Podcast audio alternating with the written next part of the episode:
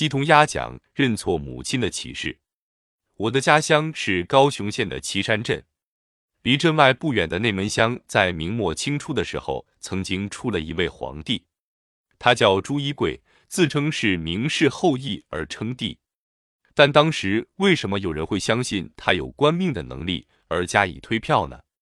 根据我们当地乡野传奇的叙述，朱一贵有一个令人惊服的能耐，他能指挥成群鸡鸭和他共进共出。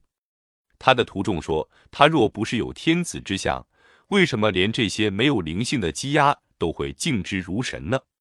朱一贵呼鸡唤鸭，自命不凡。朱一贵称帝只有很短的时光。很快就被清军打败了，但朱一贵呼鸡唤鸭的能力，使我们联想到了近代生物科学的一个大发现，即有些动物在生下不久的时段里会产生铭注 （imprinting） 的行为。诺贝尔奖得主 Lawrence 当年在他乡村的家园里也养了很多鸡鸭，他和朱一贵一样，都能指挥鸡鸭排成一列纵队，随着他在园里园外游走。和朱一贵不一样的是，Lawrence 并没有因此自认天命不凡而称帝。相反的是，他观察到鸡鸭只有在孵出二十四小时后的一小时段里，称之为关键期，才可能建立起对族群的外形面貌认同的行为。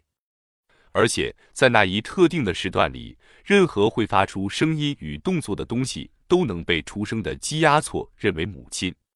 Lawrence 非常细腻的观察与实验，导出动物行为的重要理论，在科学知识上建立了非常重要的基础，促进学习与记忆的关键期。最近又有一组研究人员由 l a r e n c e 的名著理论得到灵感，他们认为在关键期应该是学习与记忆非常活跃的时期，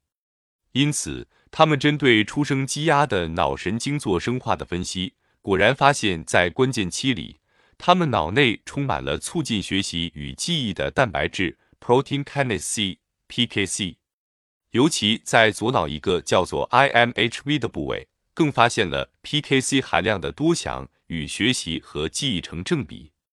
由于这些发现，研究者就能更精细地去分析在学习的过程中 PKC 的形成与分布。这时，我们对人类与动物长期记忆中的生化基础有了更深一层的了解。如果传说属实，则朱一贵在几百年前就可能观察到了动物行为一项很有趣的特性，但这个观察却使他自命不凡而有帝王的思想。然而，同样的观察在西方的科学领程却导致一系列重要的发现。为什么会有这样的文化差异呢？关心科学教育的学者应该要仔细的想一想吧。